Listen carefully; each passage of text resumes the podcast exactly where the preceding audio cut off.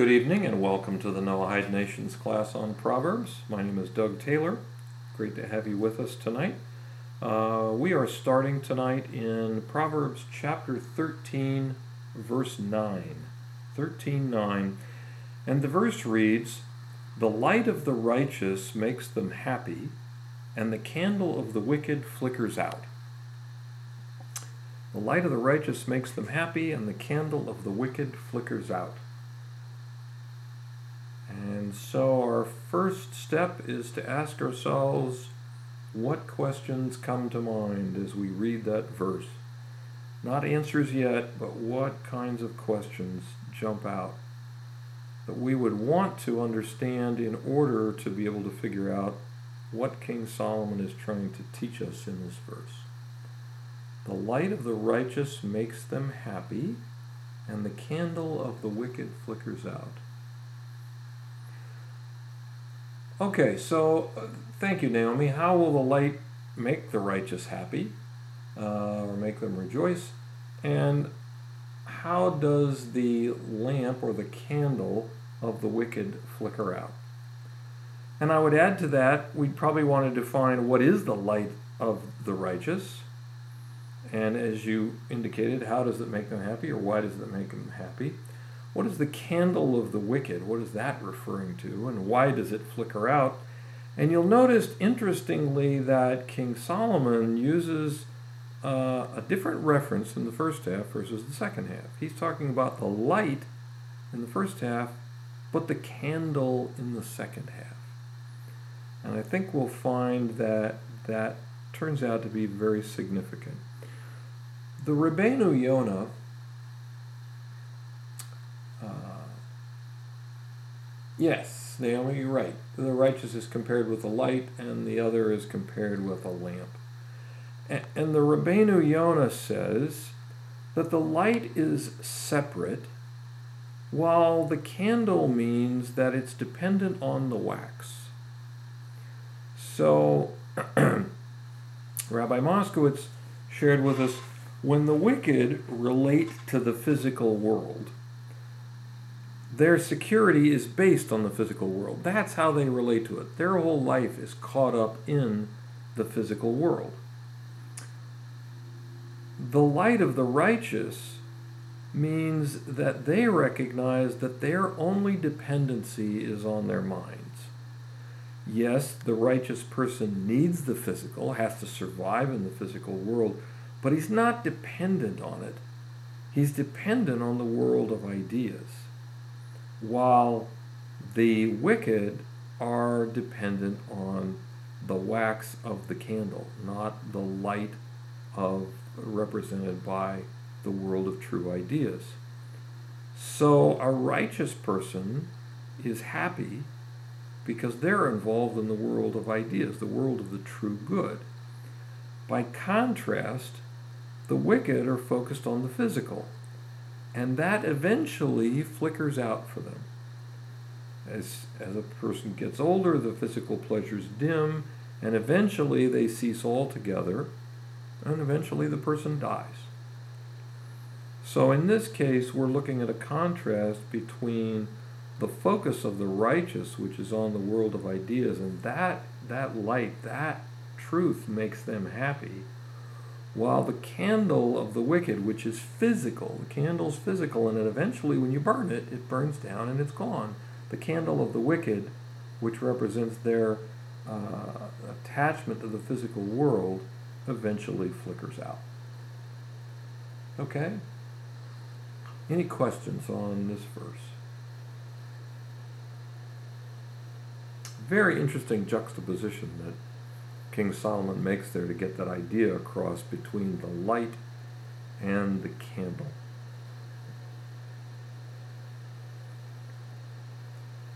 Okay. Any questions? In that case, we'll move on. So let's move on to Proverbs chapter 13, verse 10. And the verse reads, only impetuousness causes quarrels, and advisers cause wisdom. Only impetuousness causes quarrels and advisors cause wisdom. So, what kind of questions might we ask around that?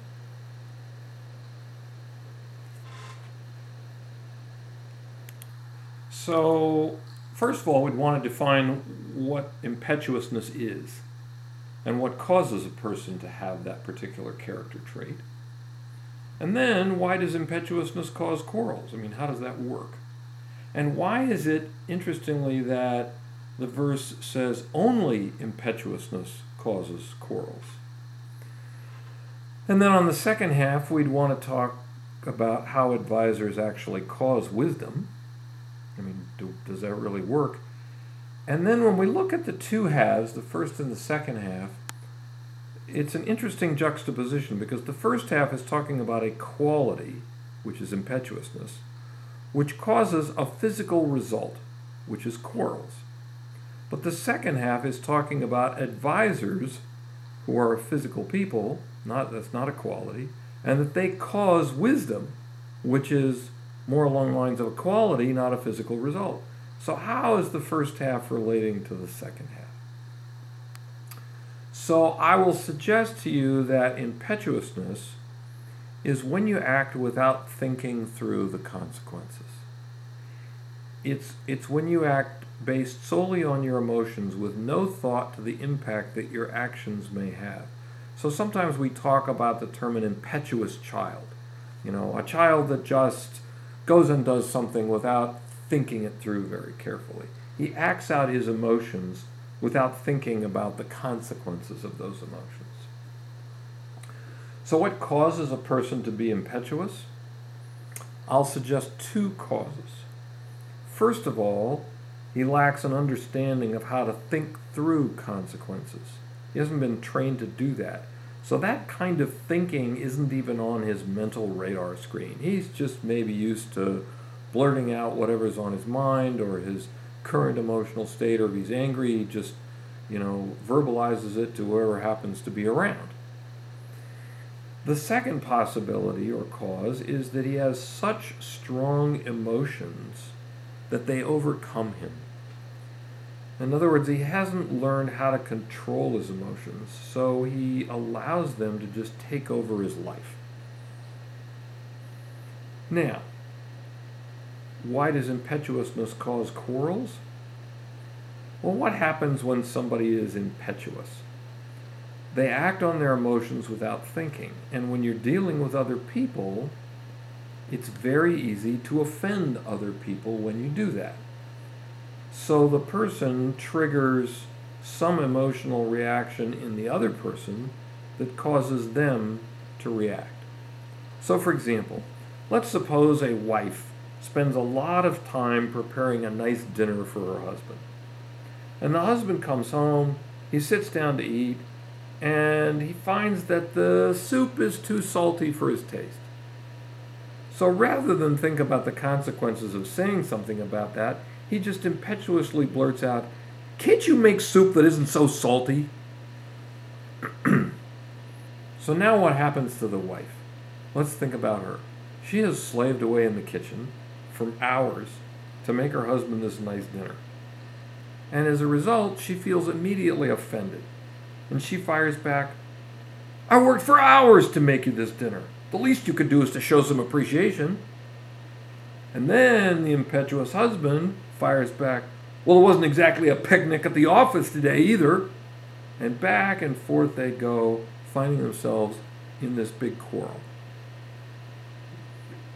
So the impetuousness becomes the cause because somebody blurts out something that somebody else reacts to, and then they react to that, and there's this back and forth thing that goes on and on and on.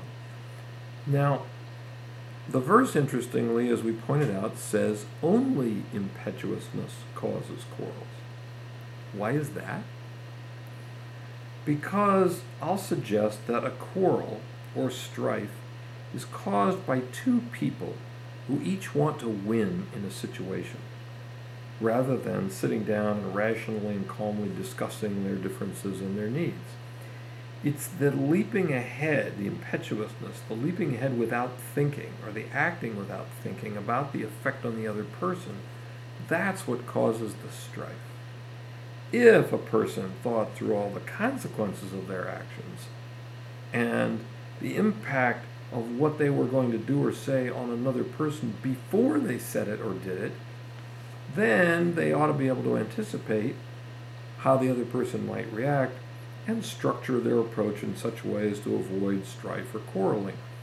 We see this sometimes in business situations that end up getting reported on the news where you know somebody writes an email to somebody and person A writes to person B and person B takes something the wrong way and fires back a defensive email to person A. Person A maybe fires another one back to person B, just like in the example of the dinner thing that we talked about.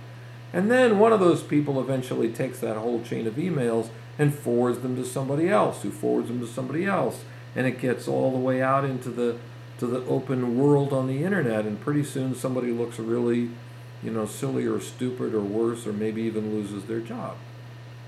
Now, if they had really sat down and thought about the impact of their words when they fired off that first email, they would have stopped and said, hmm, yeah, I'm angry and I really want to get back at that guy. But if I do that, what is going to be the likely outcome? He's probably going to be mad, and then he's going to do something in response to that, and I will look bad if that email gets copied to anybody else. Da, da, da. So instead of doing that, I will go out and, you know, hit my hand against the ground or or uh, you know punch a ball or or stomp my feet or do something to get my emotion out some way and then when I'm calmer I'll go back and respond uh, to that email so with a little bit of practice it's not difficult to try to think through what the response of another person might be. I mean, all you really need to do is think about, well, if I were him and I got this email, how would I respond? Uh, so, what? But what happens is it's that acting without thinking, that impetuousness, that gets us into trouble. So, an important aspect of this is that you have to learn how other people think. And importantly, you have to recognize that other people do not necessarily think the same way that you do. Um, based on uh, uh, studies with the rabbis years ago, I, I, coined the phrase the most dangerous assumptions are the ones that we don't realize we're making. We go to talk to somebody and we assume, or can assume, without thinking about it or really testing it, that they want the same thing that we do. You know, well, I want to have a, a, a good business negotiation with you. Obviously, you want the same, right? Well, maybe, but maybe the other person basically just wants to, you know, get the best deal at your expense and doesn't care about an ongoing relationship. Um, if someone uh, wants to kill another person and is willing to give up his own life to do that, it's probably unlikely that trying to negotiate with him or her is going to solve the problem. You know, you want peace, they want you dead. That's a different mindset. Your mindset is different from theirs, and it's important to understand the different mindsets of people that we're dealing with so that we can approach them with a strategy that will work. And as we've seen, the study of Mishle, of Proverbs, includes looking at different types of people and understanding what's driving them and how they may be thinking about the world and other people. So when the first half of the verse says only impetuousness uh, causes quarrels, you can go back probably and look at any quarrel and see that somewhere in the causative factors of that was someone that was acting without thinking. Because they could have seen, if they'd thought through the implications, seen, okay, what is likely going to happen here? How is this potentially going to turn out if I say that or do that? And then have taken a different turn to avoid that problem. Okay, are we clear so far? Okay, I will take no response as a yes. So let's move on to the second half. It says that advisors cause wisdom. So, how does that work?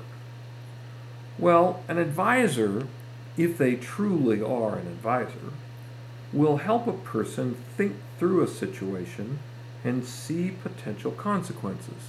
I mean, that's probably one of the main reasons that people have advisors in, in the first place, is to get an opinion from them of what do you think I ought to do in this situation? And a good advisor will say, well, if you do this, this might happen. If you do that, that might happen. If you do that, that might happen. And all those consequences are bad ones, except, you know, the first scenario we described. So that would probably be the best approach. They'll help you think through and see the potential consequences of a situation. That can cause you, as the person being advised, um, to act with wisdom. In other words, the person hearing the advice will be able to see a bigger picture and take appropriate action to avoid consequences, and particularly avoid quarrels. So, how does the first half relate to the second half? I can see two possible ways to relate these. The first centers around the word cause. In the first half, the person who operates on the basis of, of his emotions without thinking causes quarrels. That's the result of that common approach. He causes that to happen. While an advisor, that's one who's operating on the basis of his thinking and not his emotions, causes wisdom. So in this approach, the verse is contrasting the result that you get based on the approach that you take with your thinking or the lack of it. In one case, you get a result of quarrels, in other case, you get a result of wisdom. A second way to look at the contrast of the first and the second half is that the verse is contrasting interpersonal relations. Quarrels are caused by impetuousness, whereas wisdom will result in a lack of quarrels. So the lack of quarrels happens because quarrels are only caused by impetuousness, and wisdom can prevent that from happening. Okay, let me pause here and see if we have any questions. Okay, so we're moving on to Proverbs chapter 13, verse 11. And the verse reads Wealth gained by nothingness will diminish, while one who gathers by hand will increase. Wealth gained by nothingness will diminish, while one who gathers by hand will increase. So, what are the questions? What questions could we ask around that verse before we start to try to give answers or analyze it? What do we want to know or need to know in order to understand what this verse is trying to tell us?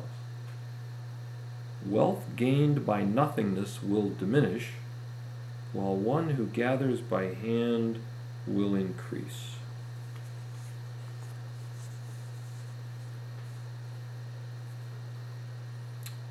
What do you think? Any ideas about questions?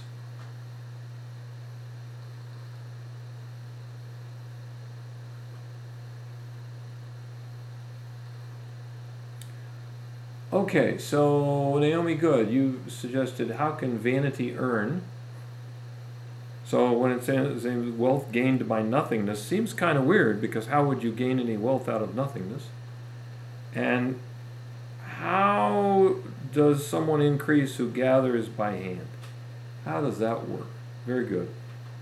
So we're going to have to define wealth gained by nothingness and, and why it diminishes, and what it means to gather by hand, and why someone who gathers by hand will increase. So again, uh, relying on uh, my notes from Rabbi Moskowitz, by nothingness it means something that you gained as a result of you acting on your emotions in a way that has nothing to do with reality. Again, let me repeat that. It, it means a gain that you get as a result of acting on your emotions in a way that has nothing to do with reality. For example, um, stealing something from someone else. So stealing comes about because you want something, but it's not yours. So you're not following reality and figuring out, okay, how, how can I save enough money to go buy one of those or whatever. You, you want to shortcut reality. You're trying to sidestep it. So the, the verse is talking about wealth gained through that kind of a means. And that suggests then the next question of why will wealth gained that way diminish? Well, we've talked before that someone who's operating that way, that is, they're not operating in reality, they're operating in accordance with a, a fantasy of trying to bend reality in a way that suits them. A person like that is going to end up making mistakes, virtually by definition. Because they're not operating in reality, somewhere, sometime, they're going to make a mistake. And interestingly, the more success that they have, the more cocky they get, or the more uh, kind of arrogant and uh, sure of themselves they get. And that then will, I think, increase the likelihood they'll make a mistake, potentially a big one that could even be fatal, because they get so sure of themselves, and that pushes them farther and farther away from reality. Once you take that first step and you get success at it, well, that leads you to think, well, if I can do that, I could do this. And that takes you farther from reality, and then the next step and the next step, and pretty soon you're a long ways away from it. So over time, their wealth will diminish as a result of their mistakes. Now, uh, a person who gathers by hand, in contrast to the person in the first half, that person is operating in reality. He's not trying to cut corners. He's not trying to take shortcuts that, that aren't a part of reality. He is doing what he can, gathers by hand, does things in a measured and step by step way. He is trying to provide for himself and uh, perhaps uh, accumulate some wealth, but he's not trying to skip any steps. The guy in the first half is trying to skip steps. I'll just take it the shortcut method steal it, scheme for it, swindle somebody out of it, whatever. The guy in the second half, he's um, he's doing it in a realistic way, and because of that attachment to realism and not skipping steps, over time, he will increase. Okay. Questions so far?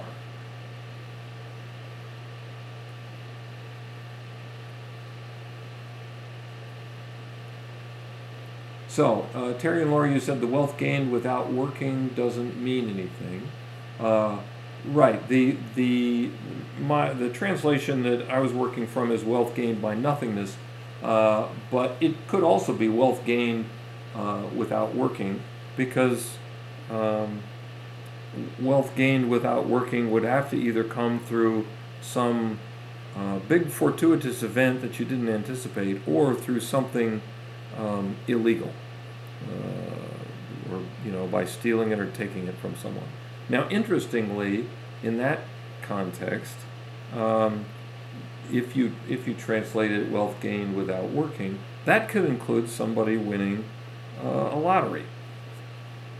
But what we see, if when we look at these kinds of things, is people who suddenly fall into huge sums of money are generally not mentally prepared for dealing with them.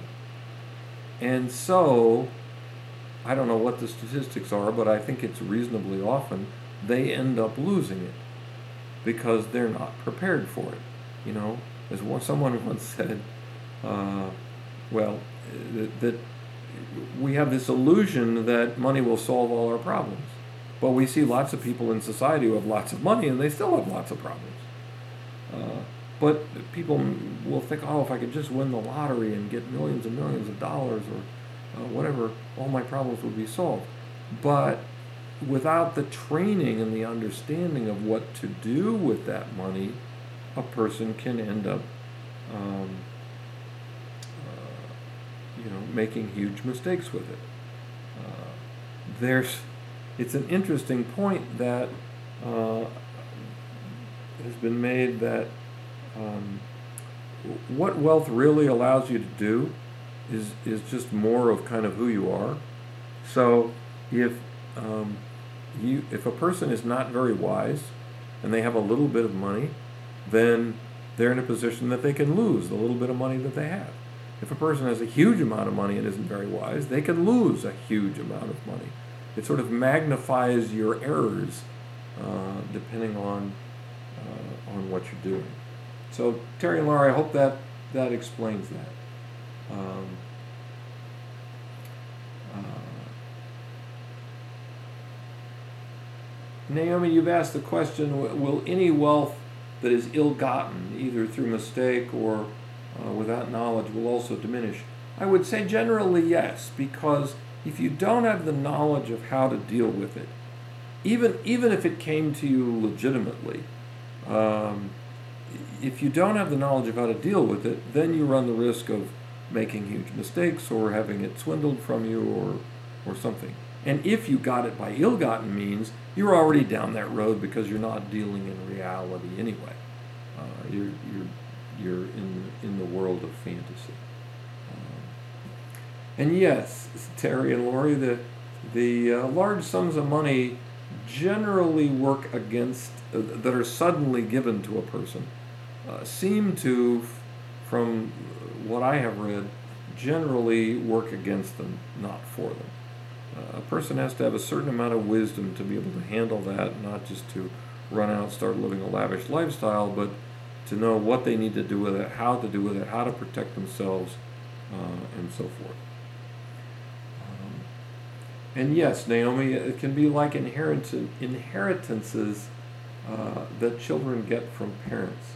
Um, in in this case, well, it depends too on on uh, the child. But if the child has not been taught how to deal with wealth, then you can run into the same problem, even if the money's legitimate. You know, if a kid sat around and just never learned anything and was just lazy his whole upbringing because his parents were wealthy and he could afford to do that, when his parents die, he will not have much of a clue about how to manage the money. Uh, whereas somebody that studiously applied themselves and learned what they needed to learn and you know grew up uh, through the ranks and maybe worked in uh, the parents' business and so forth and understood how it all worked. Okay, now if the parents leave him a fair amount of money, he may be in a position to know what steps to take to uh, to cover himself. So now there is another possible interpretation of this verse, uh, which Rabbi Moskowitz gave over, which is uh, to read it slightly differently wealth from a bundle diminishes, and he who ga- gathers little by little, it multiplies. And what he wanted to suggest was that what the verse meant by a bundle, it said wealth from a bundle diminishes, is that you're trying to make uh, I guess what we refer to in the United States as the big kill. Um, you know, the big deal. I'm going to close this one and get, you know, a huge amount of money and be on easy street for the rest of my life. The problem is that in that scenario, the person doesn't necessarily place appropriate value on the money. The person just thinks, oh, if I get this big deal or this big kill, then everything will be great. But it isn't. Uh, because the person doesn't value the money, they don't deal with it properly. And again, as we mentioned, if a person makes bad decisions in life, all that a bundle of money allows them to do is make bad decisions on a bigger scale. By contrast, if we say wealth from a bundle diminishes, and he who gathers little by little, it multiplies, the person who gathers little by little operates more carefully. His knowledge grows as his wealth grows. So he is taking it step by step by step. And maybe he first starts out knowing how to deal with a dollar, and then two dollars, and then five dollars, and then twenty dollars, and then two hundred dollars. and on and on and on. So his knowledge is increasing as his wealth is growing. And so he increases. Rabbi Moskowitz pointed out that stingy and frugal are two different things. Stingy means that I, I just can't spend it. You know, I, I, I got this money, but I just can't spend it. There's some emotional blockage, probably, or something that is preventing the person from actually spending the money. Um, but frugal means that I would investigate spending a penny like I would investigate spending $50. In other words, I'm careful with whatever I have. And if I'm not, then my wealth is going to diminish. So he is suggesting a person should be frugal, that is very prudent about the way they spend and invest their money, but not stingy. Not so like I can't spend it no matter what.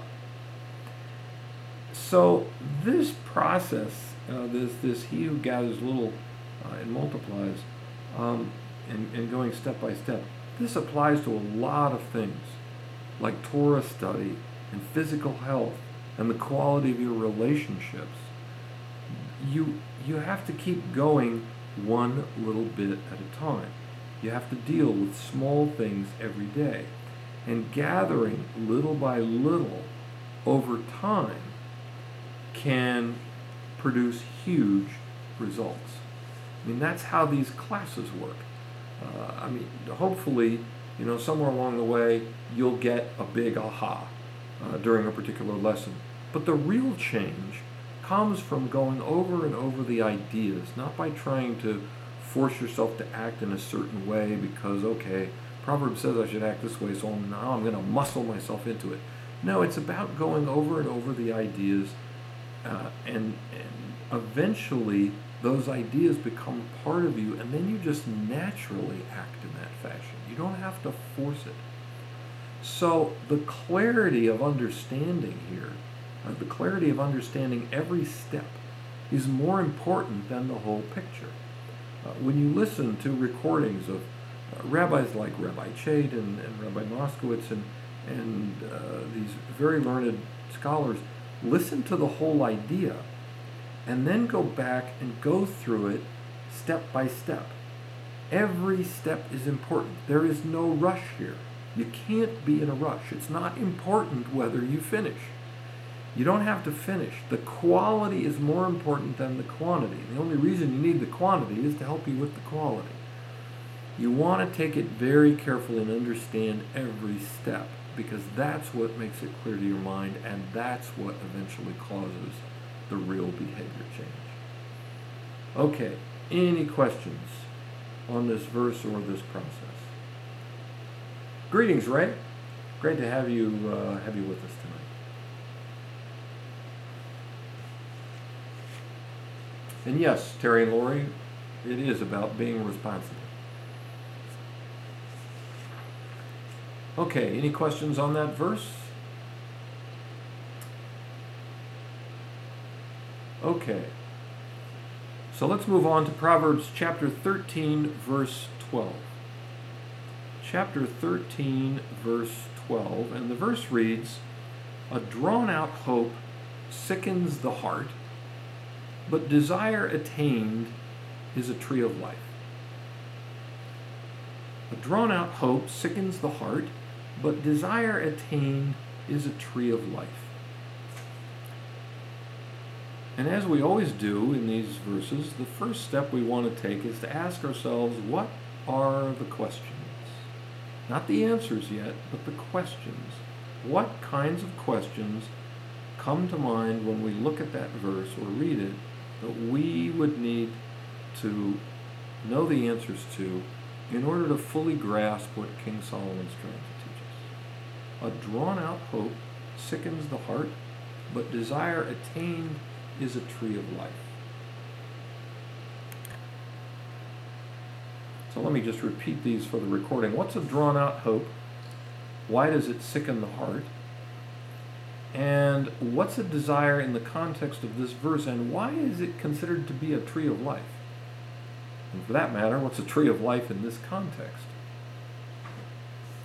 So, interestingly, according to the Ibn Ezra, this verse is a continuation of the previous verse. And Rabbi Moskowitz suggested that a drawn out hope, um, I believe this was from him, means that your hope is not satisfied. It's where it's not going to happen. Something that you had hoped for is not going to occur.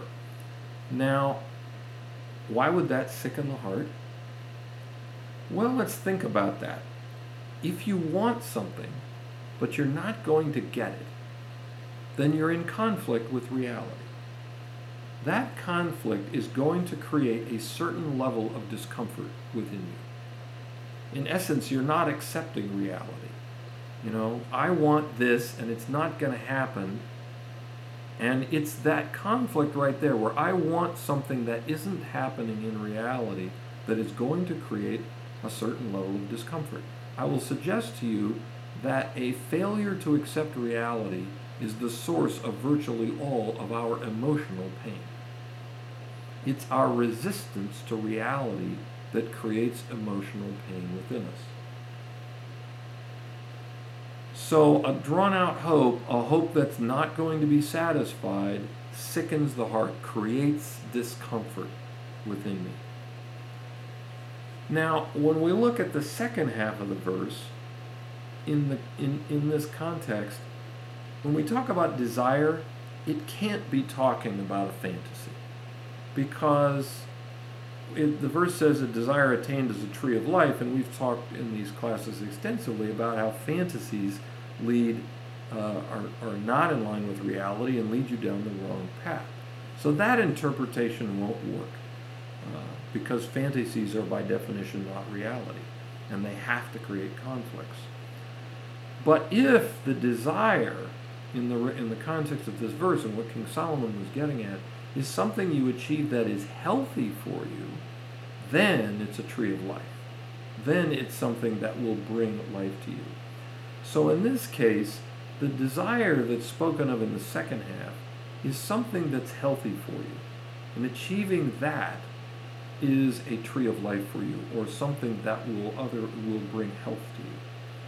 So the verse in total seems to be talking about things that people desire and hope for. And if you desire and hope for things that are not in line with reality, that creates pain. If you desire things that are in line with reality and are positive for you, that creates life for you.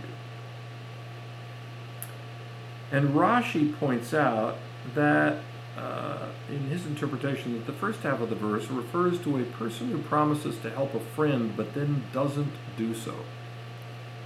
And the Meiri says that a person should try to fulfill his promises to other people right away. So from this, we can also learn that when we promise something, we should do it as fast as possible because people wait for it. And we don't want to cause them sickness of heart. So, for example, if you, you know, promised your neighbor that, you know, you would come over and help him uh, dig holes for his fence, but, you know, a few days goes by, a couple weeks goes by, a month or two goes by, and, you know, your neighbor's wanting to get his fence done, and you said you'd get over there, but you just don't get to it because you're busy with other things, you're starting to create some sickness of heart for him or if it's something he really needs, like, you know, you'll loan him money uh, that he desperately needs, but you just don't get around to it. Um, if you've promised to help somebody, then you should do it and fulfill that promise right away so that we don't end up being the cause of the sickness of heart uh, for another person. Okay. Any questions on this verse?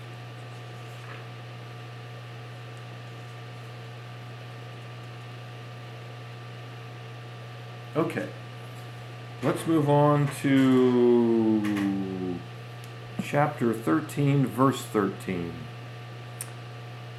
And the verse reads He who scorns something will himself be harmed, but he who reveres a commandment will be rewarded. He who scorns something will himself be harmed, but he who reveres a commandment will be rewarded. Any thoughts about questions around this verse?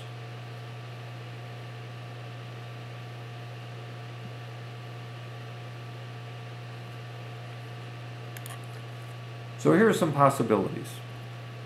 What's the something that is being scorned? It says, He who scorns something will himself be harmed. That seems kind of odd and open ended for King Solomon to say. And why will someone who scorns something be harmed?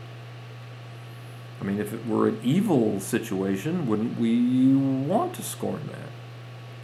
And what does it mean to revere a commandment, and why will a person who reveres a commandment be rewarded. Okay, good, Naomi. How will uh, how will the scorn lead to injury? And yes, you've made a good point. Uh, the reverence of which commandment uh, will he be rewarded? So Rabbi Moskowitz wanted to say like this. What's the subject of the whole book we're studying? It's Proverbs. It's about rebuke, or said in another way, it's about musar. It's about education on how to deal with life. And Rabbi Moskowitz's definition of musar is the science of the consequences of your actions. So if you scorn instruction with regard to the consequences of your actions, then you will pay the consequences and you will be harmed. If somebody's trying to help you to understand what the consequences of your actions are, and you just blow them off and say, eh, I don't want to listen to you, get out of my face, then you're likely to be harmed because you will not see the consequences of your actions. You won't see the wisdom that that person is bringing to you, and you will make mistakes. So the person who scorns Musar is going to get harmed one way or another through the consequences of their own actions. Now, with regard to commandments, one way to look at a commandment is it's like someone giving you advice. Someone says, do this or don't do that. And if you take it just as advice, then you don't have to be afraid of it. You just decide whether it's right or wrong. You know, is this a good idea or not a good idea? So he suggested that we could think of the world of Musar as having three levels. In the first level, you scorn the Musar, the the the uh, the education about the science of the consequences of your actions, and uh, if if you were to scorn it, then the person who scorns it's going to ignore it. In the second level, you see Musar as advice. Okay, if I can do it, I do it. But if I have some strong emotion that's preventing me from doing it, then maybe I won't do it. Okay? I'm just making the decision uh, in each situation whether I'm going to take it or leave it. The third level, he points out, is when Musar becomes a part of you. When the science of the consequences of your actions becomes a part of you and the way you operate. And when that happens, then you have to act on it because you see the truth of the ideas. Not because you're muscling yourself into it, but because the ideas are so real to you that you automatically act on them. So it becomes like a commandment to you, where you have to take it. Even if somebody gave it to you scornfully, even if, if somebody came up and, and told you some negative consequences about the way you were going to act and they did it in a mean way, you would still look at it and see the true the idea behind it and say, hmm, yeah, might not like his delivery, but his, his message is right. And so the truth of the ideas is where you focus, and it's so real that it doesn't really matter how the person gave it to you. You have to act on it. And that's when it becomes like you revere it like a commandment. And so that person will be rewarded because they're acting on the basis of the world of ideas and true consequences. They're looking ahead, they're analyzing situations and ideas, and it's so real to them that it's, it's a part of how they act. Not just, well, I'll do it if I feel like it or not if I don't. Um, okay, does this make sense? It's like a, it's like a commandment that you, you know is true. You have to follow it, not because you're afraid of an authority figure, but because the truth of it is so real to you, you can't not follow it. And Rabbi Moskowitz made an interesting um, uh, point, which I think is closely related. You're an independent person. God only intervenes in the physical world. Okay? You can't ask Him for help in overcoming temptation except the extent of asking Him to arrange the situation so that you'll be successful in overcoming the temptation. He quoted the, the uh, I think it's from the Talmud everything is in the hands of heaven uh, except the fear of heaven. In other words, everything's in God's hands except the fear of heaven, and that's the part that we're responsible for. So we have to take responsibility for that part. We can pray about the physical world and things that happen, but the part with regard to us, we have to take responsibility for. Okay, any questions on this? And Naomi, I actually would say that is different than conscience. Conscience is a little uh, bell that rings in my mind um, that, you know, I'm off track. But I have to look at the world of ideas and analyze the situation to see uh, whether the, the, the prick that I'm getting in my conscience is uh, in line with reality. The old adage, let your conscience be your guide, is a line from a Walt Disney movie called Pinocchio. Uh, so it's really, you should let your rational mind be your guide uh, in these circumstances. Okay. Any questions or comments?